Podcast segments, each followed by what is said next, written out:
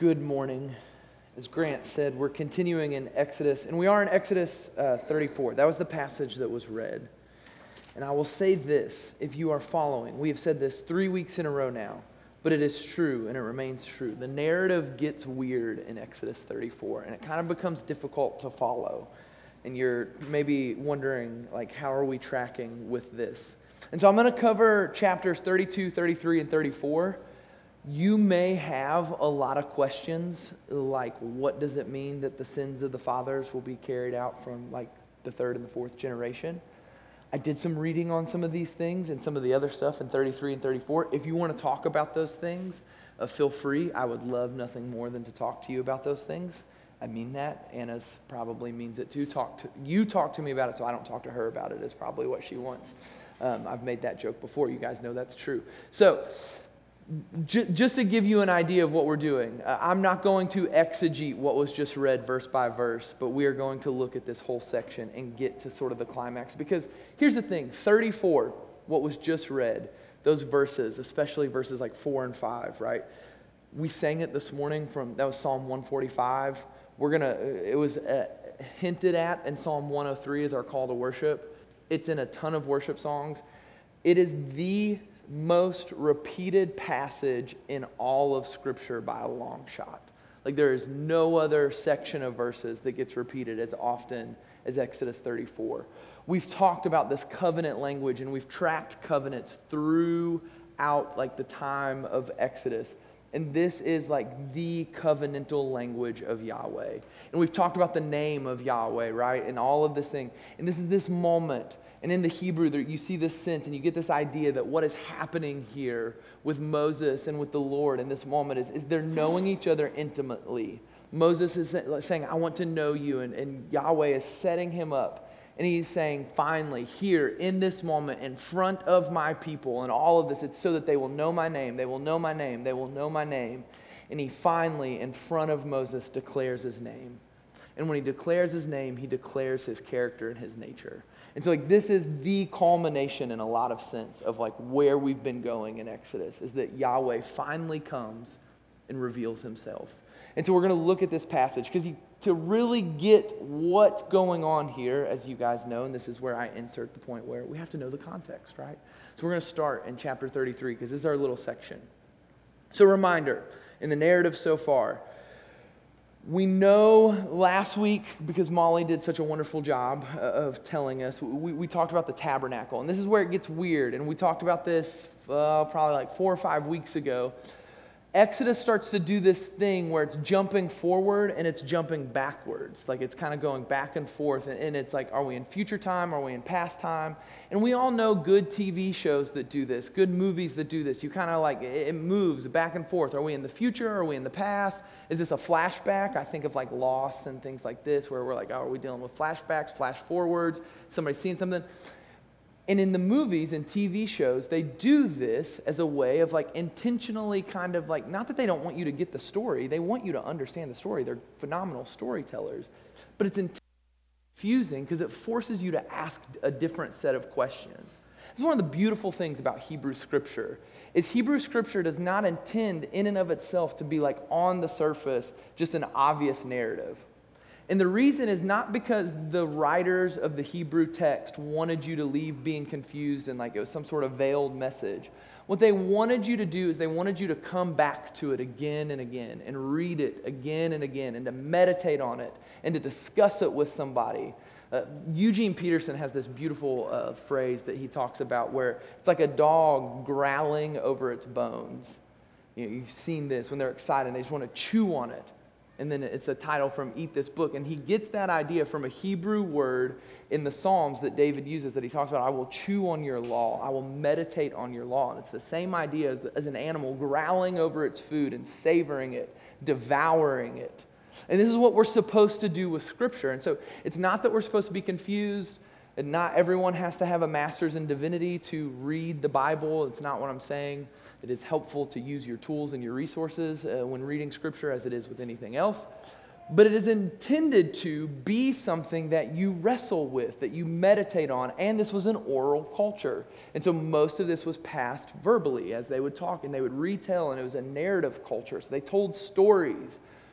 We miss the, the beauty and the like the grandeur of telling stories. A lot of us don't know our own stories well, and we would do well to learn what it means to be caught up in the grand story of things. And so there's this moment here where it's like, what's happening? And so let's just. Earlier in Exodus, in one of the sections we saw, they finally get to the foot of Mount Sinai. And this is full circle back from when Moses is at the burning bush. Here in this moment, at the foot of the mountain, to help you bring clarity and understanding, the Lord ascends onto Mount Sinai. There's smoke, there's fire. Everybody knows the presence of the Lord is near. He is present, and they can all see it. And the Lord descends somehow in that smoke and that fire and his spirit and mystery, and he declares 10 words, is the way the Hebrew people would talk about it. We know those 10 words as the 10 commandments. So the people of God at the foot of the mountain, all together, hear the 10 words that are the 10 commandments one time. And we read that passage and we talked about it we didn't read that passage, but we talked about that section of the Bible. And we, in, in this story, in this narrative, it's in section uh, 24, chapter 24, right? No, no that was where it ended. Um, so there's this moment where we see that like, the Lord has come down, speaks to the people, gives them their words. We can all acknowledge it. Let's, let's take a minute they're, they're singing deep and wide, and it's probably Judah doing the metal version of it because uh, he's destined to have a double bass and a. Uh, he will be the, the screamer, not the clean vocalist. Uh, for all my sing kids, you guys know what I'm talking about. Uh, but so they come to the mountain, Spirit ascends, and he speaks these 10 words. And the Israelite people say, We're in, we'll do it, we'll follow what you say. And then he says, Okay, come up the mountain. And they say, uh, not so fast. Moses, you go for us, because if we go up that mountain, we're all going to die. So then Moses goes up the mountain, and he's up, and we talked about this, and he ascends up and up and up, and, and higher and higher and higher, and gets up to the very top, and he has six days where he has to wait, and like everybody's going with him, and there's groups that are kind of falling back. And this is, as Molly talked about last week, it's where we imprint some garden imagery, Mount Sinai imagery, tabernacle and what will end up being the temple imagery. There's all this overlap where you can just map them on top of each other and it works. And so he finally goes up and he enters into the cloud and smoke and he goes into there for 40 days. I made this joke then, I'll make it now. You would be right to assume, along with the Israelite people, that that man is dead and not coming back. Because he has just crossed a threshold that human beings are not supposed to cross. Also, if you saw somebody walk into smoke and fire, you would assume they were dead. You would assume that was it. Especially if they do not come back for 40 days and 40 nights. Because, mind you, though that seems very significant to all of us, that is not yet a significant idea for them. They're not like, oh, yeah, of course it was 40 days. Like, we should wait on them just like Jesus went to the wilderness in the 40 years that we're about to wander. They haven't done that yet. So they go up, they assume he's dead. Now, while he's up there, presumably dead, is when we get the passages that we just had last week in chapters 25 through 31. And this is where Moses is called up into this realm, this weird overlap, where he is actually seeing into what Eden and the Garden of Eden in Eden was actually supposed to be like. This perfect overlap where heaven and earth are combined, and there's this traffic that is completely clean and available between humanity, the created, and the divine and the creator. And there's, this has happened here in this moment, and he's there, and he's experiencing it, and he's seeing things, and he's called up into the heavens. And so then what the Lord says to him while he's there is he says, okay, this is what you're going to do. You're seeing all of this, and you're going to go down and make a replica of it. You're going to then do all of this stuff, and we talked about there's all this imagery, and you guys should be really glad Molly did that sermon and not me. I joked with her. It was 1140 and she was back there talking to me. We were done. We'd like wrapped up, and I'm like, listen, if I'd preached this section, we would still be here. Because like I would have felt the need to go through why every tree uh, represents something in the garden and all this overlap. So they go up, they're in there, and then he, he's getting what is happening. Now, simultaneously, while he's up there receiving this vision, experiencing all these things, come down the mountain, there's another narrative that is happening. And this is our golden calf story, chapter 32. What's going on in the golden calf is while he's up there, the people are hanging out and they're like, Yo, Aaron, hey, Aaron, you're in charge. And you are the one that needs to do something about this. Because that Moses dude that led us out here to die that we've been complaining about, he's gone. And you're next up. So, like, let's do something and they convert or go back to wanting to worship something. And they begin to worship an idol. Now, I'm going to speed up and then we're going to come back and slow down. So then what happens? Moses, while he's up there, God is aware of it because he's all present, all knowing, all encompassing, and every moment is now for him. And so he says, Hey, we're doing this really cool thing. People down there can't even follow it. God's angry, very angry. Moses is like, I'm sure it's not that big of a deal. Let's calm down. If you're a parent, you've probably been in this situation where you're like, seriously, chill. I know you've been home with them all day. Let's talk about it. And then you get home and you're like, okay, yeah, I'm going to yell at them too. Let's go. We'll do it together. So they come down. Moses is like, no, no, no, no, no. Don't, don't, like you promised. Remember who you are, God. Remember, remember who you are. And they come down the mountain, and then Moses is really mad and it's also up there while he's getting the tabernacle blueprint that he gets the 10 words that God spoke to the Israelite people and the other 42 commands that he gives them on stone. Did God write it with his own hand? Why not? It's okay. So they, he takes it down, they go down, and he's so angry, he throws them on the ground, and he breaks them. And then God's like, okay, Moses, you need to calm down. There's this interchange. Eventually, what we have is Moses goes back up the mountain and then we have the passage that was just read. We get this moment where God comes and it, he declares that he is compassionate, slow to anger, abounding in steadfast love. But he will not acquit the guilty, right? But he, he will give compassion again and again, even though it's not deserved. And so, all of this that we see, this narrative that's happening, and all of the infidelity of the people of God is culminating in the compassion of Yahweh. This these three passages, or these three chapters in this passage, are right to kind of ruffle our feathers a little bit, especially chapter 33, and we'll address that a little bit as we slow down. It, you should ask some questions, and you're right to do so. But hear me on this. In the Hebrew mind and in our mind today, what we should see is that the entire thing is pointing to and culminating in the compassion and the grace of Yahweh and how that stands over and against everything else and every other God that might exist in the ancient Near East. This is the point, is to see the compassionate God abounding in love and steadfast to generation after generation. This is who he is and who he declares himself to be, and he will live into it.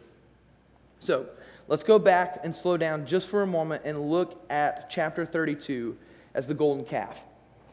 This is a major shift and break in God's relationship with humanity. If you're reading the narrative and as we continue, you will see that like everything changes after chapter 32.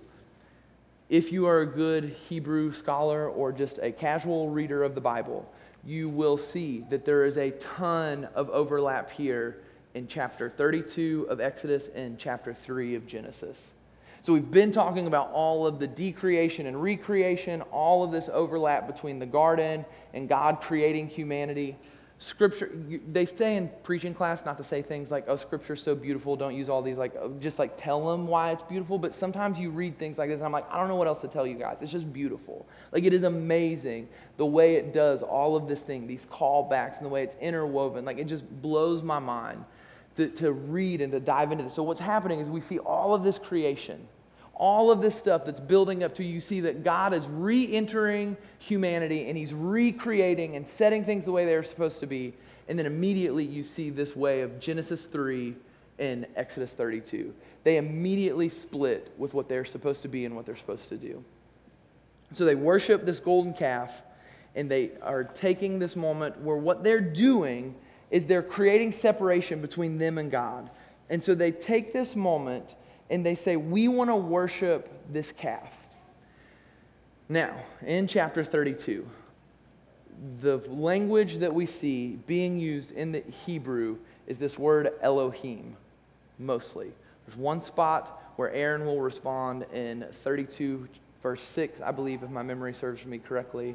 And he will say that we are to make this a festival of the Lord. And where it says Lord in your Bible, if you ever see big L, smaller capital O, smaller capital R, smaller capital D, that is Yahweh, which is the covenant name of God. If it just says big G, little o, little d, that's Elohim. Elohim is a general title for gods. Yahweh is always the covenant God, but Elohim can also be used for Yahweh, okay? So here's this interaction. They say, Make for us a God that we can worship. And so Aaron concedes and he makes for him God. So the big theological question, or the like the exegetical question for a fun, you guys use that one at lunch, is that you are asking, is their sin polytheism? That is, that they are incorporating other gods and worshiping other gods. Or is their sin idolatry? Meaning that they created a graven image or a material image that is supposed to represent Yahweh.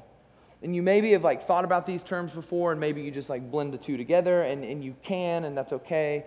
But in this moment, it matters that we kind of separate the difference between polytheism and idolatry.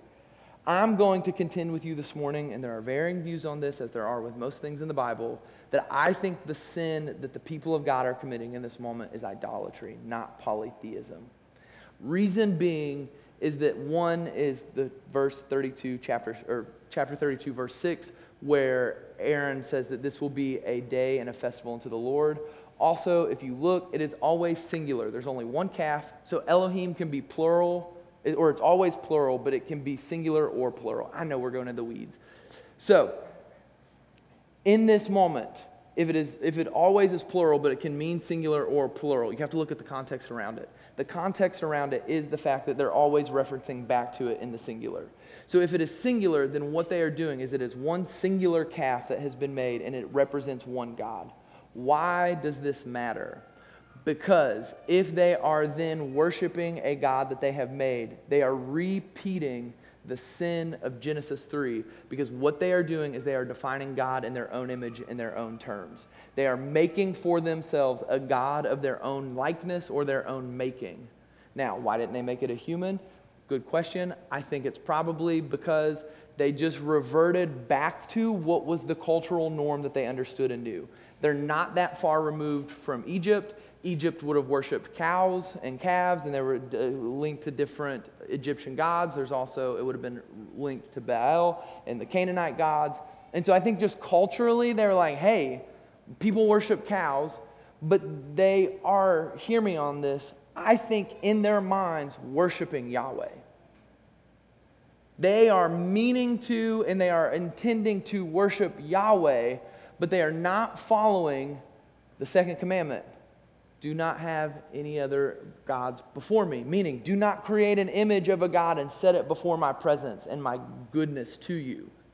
And so they are taking this thing and they're making something for themselves that they can see, that they can touch, that they can understand. They wanted a God that they could like make sense of. They wanted a God that they could reach out and grab a hold of.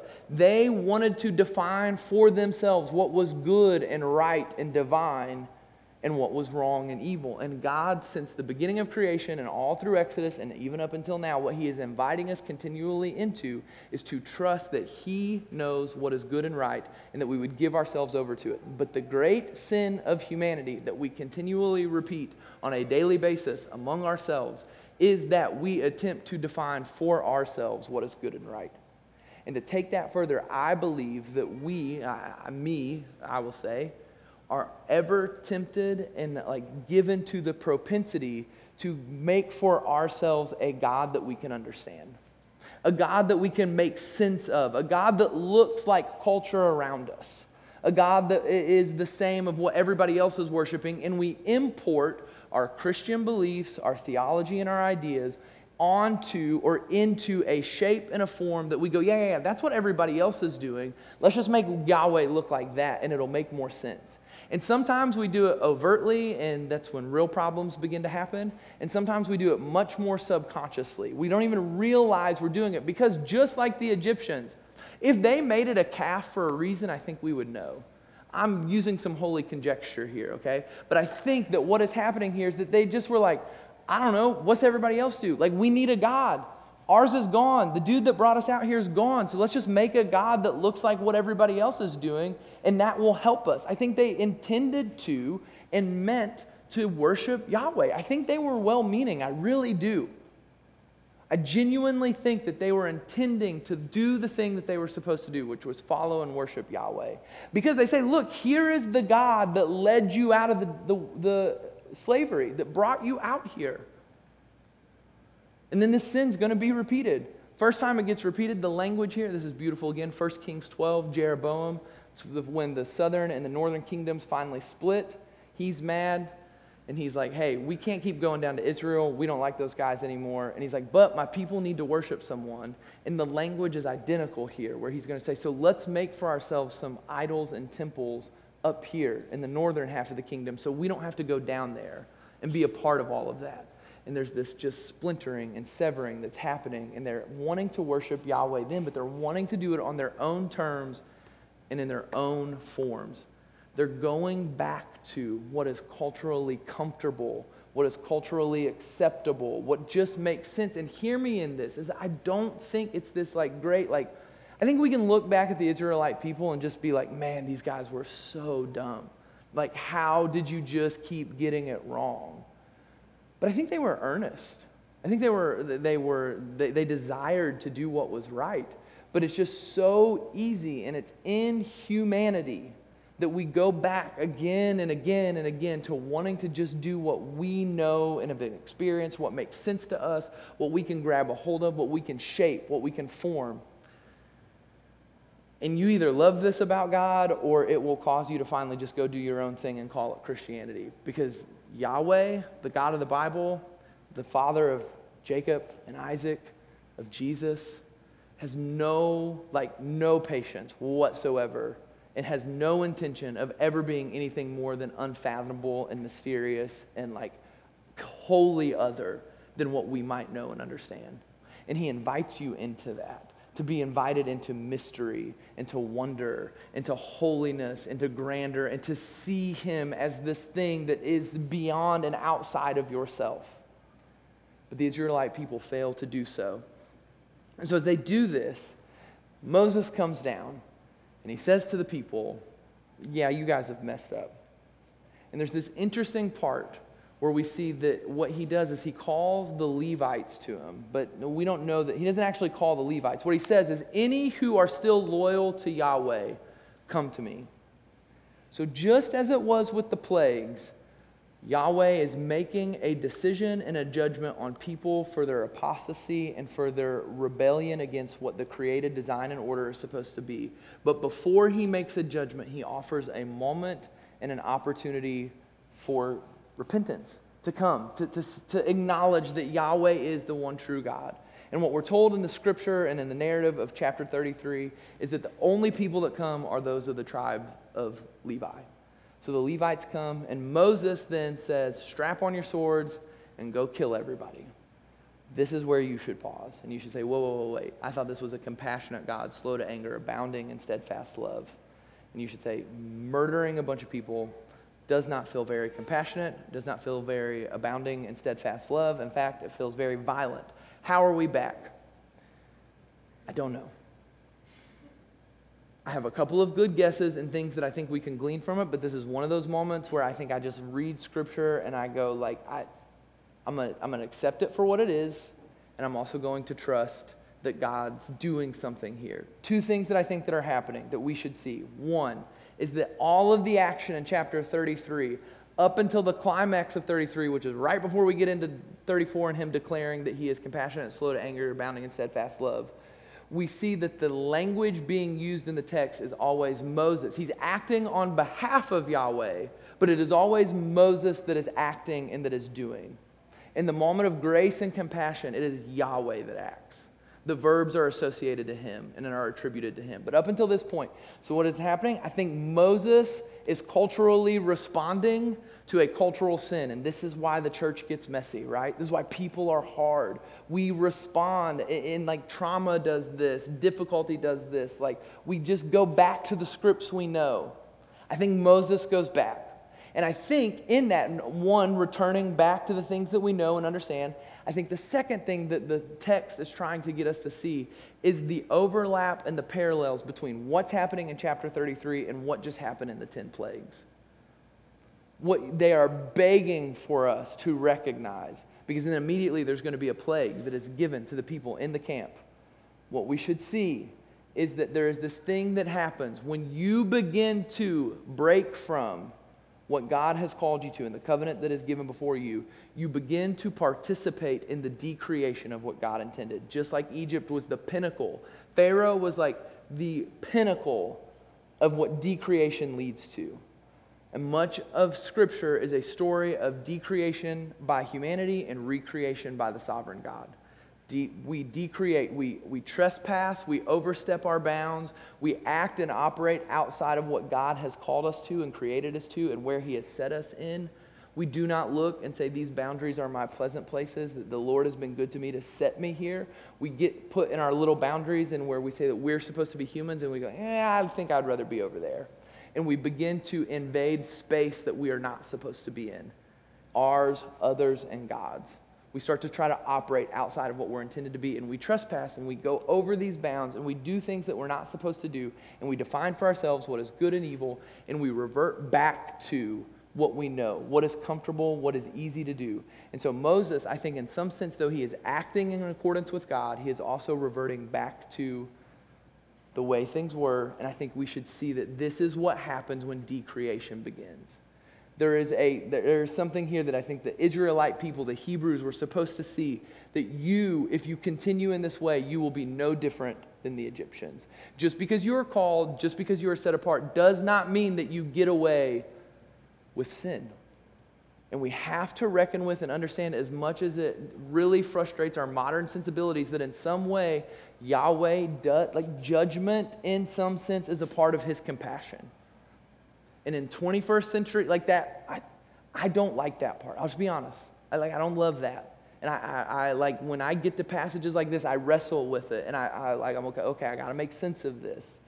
And sometimes I just can't make as much sense of it as I want, but I just have to accept and understand that in God's sovereign design and plan, there is something that his judgment is a part of his compassion.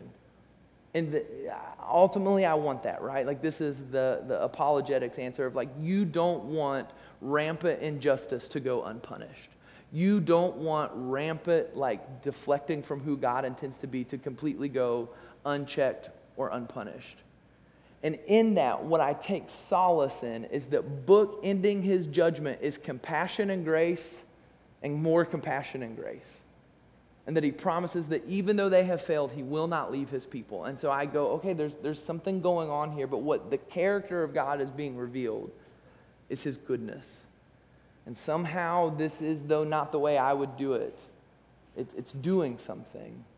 And so that's what happens in chapter 33. They're, they're forgiven or not forgiven. And this is the other thing, too. It says that they're going to kill everyone, but then it says 3,000 men that, that day died quick math in case you lost score while you're uh, keeping up at home there would probably be somewhere around 600000 israelites at this point at the foot of mount sinai so the fact that 3000 are all that they name as dead like that is not everyone so something changed in the process that it happened there are theories and ideas of what's going on there and we can talk about that later if you want so they do the thing that they're supposed to do they get the plague and then god says okay moses that's it you got to come back up we're going to do this right. We're going to do what we're supposed to do. So he tells Moses, prepare yourself, get two more tablets because you broke the last ones, which, by the way, is gigantic narrative symbolism for the fact that the Israelites broke the covenant. I think you all see that, but we'll name it anyways. And so then they go and they take two new covenants, or two new slabs of stone. He goes back up the mountain. Now, here's what I want to say. At this point, everything's different and you should begin to see how different this giving of the 10 words and the 10 commandments are compared to the first 10. First time they give it, down at the foot of the mountain, everybody's around. This time, only Moses gets to hear it. This time, Moses has to hear it all the way up. This time, there's this uh, kind of weird language about maybe God wrote it uh, the first time on stone himself, but this time Moses is going to write it on the stone with the stones that he has prepared.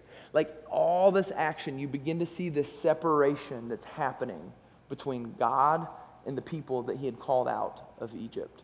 and there's this distance that begins to form, and there's this gap that is happening, and it begins to affect everyone, even Moses. And so then he goes up, and there's all this stuff. Like he, he's been called up into the fire, he's been called up into the smoke, and now we, we don't see that that's the case necessarily.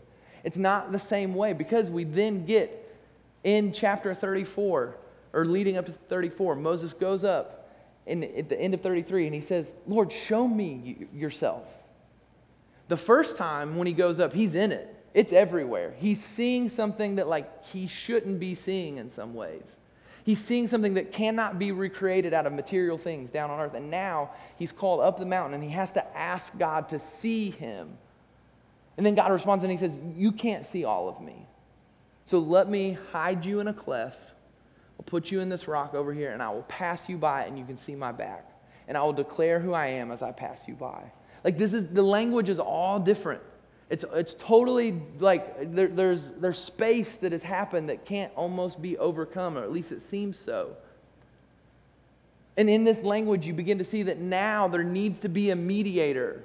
No longer is everyone being asked to come up. No longer are they allowed to hear from God themselves. And then, even in this interplay between God and Moses, Moses is asking God to come down, and God's like, I'm not going with you. I'll send that angel. Remember the, the angel we talked about earlier in Exodus that was going to lead them to the promised land?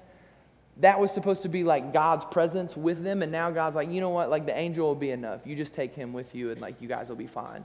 And Moses is like, Dear God, no, literally, in the most literal sense. Dear God, no, please don't. We cannot go from this place without you. We have to have you. And so then what he does is it's the first time we see this uh, begin to institute into the people of God is he says, Take my life if you can't go with us. And the sacrificial language starts to creep into the way the people of God are going to interact with God. And he says, okay, I see it. Like, I, if you're willing to give up your life, I'll, I'll go with you guys, but there's going to be some rules. So he's going to come down the mountain. Next week, we'll look at the end of Exodus 35 through 40 and what we're going to get is it's going to feel like a repeat of the section where we see God like, like tell him like this is what the temple's supposed to look like. This is going to be the building of the temple. But even in this, and we'll uh, talk about this more, there begins to be this gap between the people of God. and Moses, you get this language of he would go out to the tent, this tent of meeting, and it's not the temple, it's not the or the tabernacle. That's not been built yet. It's no longer up the mountain. Moses goes out and he meets with God in this other place and it, like it becomes secluded it becomes geographic like there's a spot where it happens. And there's all this distance and all of the narrative throughout the rest of the old testament is going to be like predicated on what happens here in these few chapters in the declaration of who god is.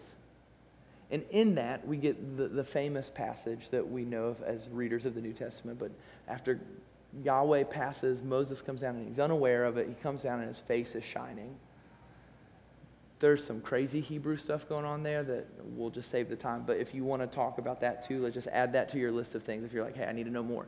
Uh, but there's this moment. He comes down, and it's something about whatever the interaction was. It changed Moses in such a way that he has to veil his face. And this is like the final kind of like, and this really sets up tabernacle and temple language of what's coming. Of the, then now, it was Yahweh on the mountain, full display, fire, lightning, glory, all for everyone to see. But in that moment, now, not only is God not revealing himself directly to the people of God, he's now revealing himself through a reflection of Moses, which they are unable to even look at directly because of fear, because of being overwhelmed by it. There's something about it where he has to veil his face and so the people have been reduced from just a few chapters, 40 days earlier, they are standing at the foot of the mountain and seeing the Lord descend on this mountain in smoke and fire, to now what they are being offered as a way to see who Yahweh is, is a veiled face of a human being that reflects some aspect of the glory of God. The New Testament writers are obviously going to make this connection, and this is why I said we know this passage. You fast forward, they reference it in a couple of different places, but the idea being that then now we no longer through Jesus Christ see through a veil, but the veil has been torn. It's Jesus on the cross, that's both in temple language and in this language. But the idea that we would continue to be a reflection of Yahweh to a waiting and wanting world remains true, that we stand in that line But the beauty of it is, is that we are not the only way that people have access to that. That though we reflect who God is, God is fully available through the death, resurrection of Jesus Christ. And so we have access to the full glory as we know it through the narrative of Scripture and through Jesus. And yet, I think, as I said, that what we regularly do is that we revert back just like the people of Israel. Though we know, though we have the opportunity to see, what we regularly do, what I'm prone to doing, is that I'm prone to making a God that I can understand, that I can fathom, that I can look at. And I think God's inviting and begging us this morning to come and let us see him for who he is. Just because this is culturally relevant, I'll say one little piece about this and then we'll move to communion. With that understanding in mind, this is why when people come to me and they are deconstructing, as we socially talk about all the time, as, as they're breaking away from what we think is happening, this is why I don't start hand wringing as a pastor and get all worried. Like, this is why I look at them and go, yeah, yeah, yeah. Yeah, yeah, good, good, good, good. Let that version of God be deconstructed. Let that small understanding you have be ripped apart. Because this is a long line of the prophetic narrative of them asking and begging that God would come and rend the heavens apart. This is Advent language. This is Lenten language. This is this idea that we all are culpable of this. I do this. I pray regularly, Lord, this Sunday, as we gather, let me see you afresh and anew. Let me see you right. Let me see you as you intended me to see, and not in the ways that I make you, not in the ways that I form you, not in the ways that I put things on you that aren't yours, but allow me to see you. Allow me to understand you. And so much of this is what's happening to us is that for too long, we collectively as the church I think, have started to import and put things on God and form for us a God that is a, uh, ultimately a production of what we think God should be and how he should act. I'll quote it now because it came to my mind and I just read it to Jameson. But like this is Chronicles of Narnia, man. Like when they look at the lion and they're like, you, you can't control him. You can't, he doesn't just show up when you want him to show up. He doesn't just do what you want him to do. And they're like, yeah, but is he, is he safe, right? Lucy asked Mr. Beaver. Mr. Beaver says, Safe? Who said anything about safe? But he's good, I tell you. He's the king. And this is what every Sunday when we come to the table, we're being invited into is to lay down our ideas and our understandings and what we think God should do, what we think God should function like, what we think everything should, our understanding of good and evil. And we submit to a God that is compassionate abounding in steadfast love, slow to anger, that will love generation after generation despite their failures. And we're asked to open up our minds and to open up our hearts to, to believe in and to participate in and to trust into a God that we can never understand, that we can never fully grasp, that we cannot shape or form. And that here's the part that really gets a lot of us that we have zero control over, that will act as He intends to act and all we can do is trust that we know He is as good as He says He is, because that is the narrative we see repeated again and again throughout Scripture. And we, standing here in the 21st century in Birmingham, Alabama, can trust and know that the Lord is good because of what we come and receive every Sunday. As the band comes back up and they play another song, we're going to come and receive the bread and the cup. And in this, we are receiving our mediator our sacrifice, the one that made the way available for us to come and to see God fully. We see in the cross and in Jesus God as He intended to be, God as He wanted us to know Him, God as He is most uh, like capable of being known. We see a God that is steadfast and compassionate, grace, gracious and kind slow to anger, willing to come and allow any who are still loyal, the where you've come from, come and receive. Come and receive the body that was broken, the blood that was poured out, in order that we might be able to live in this communion. And this is the beauty of it. This is what's so amazing. That overlap, that idea that heaven and earth would become unified, that, that there was this space where it's perfectly aligned through the death, burial, and resurrection of Jesus Christ and the coming of His Spirit, in these moments, we, in our own little ways, get to be that. That's why we say and pray repeatedly that your kingdom would come on earth as it is in heaven. And we, as we receive these elements and as we participate in this, we become that very thing. These little outposts of these moments where heaven and earth overlap, and there's this traffic that begins to exist where the divine and the, the, the creation and the knowledge is filling us up. And we find in that this space in this moment where we see something, and then the Lord works and moves through us, and we become that reflection and invite others to come and experience it fully. And this is what we do here. We come and we receive from it, and it transforms us and it changes us. There's something happening here where God meets us. He is present in this moment and in this space as we come to the table. And He's asking us that we would see Him anew and afresh, and that we would let go of the small ways that we think we should be able to control Him and define Him, and that we would trust. And sometimes that means doing things that we're like, this, I, I don't get it. But the reality of it is, is that we know that we're all prone to this. And so we need these things in order to be able to find this and, and to worship into this. And so as they play, I'm going to invite you to come, take a piece of the bread and the cup, go back to your seats, hold on to those elements. And in between the last two songs, I'll come up and I'll receive us. I'll lead us through the receiving of those. So come and receive the gifts of God for the people of God. Amen.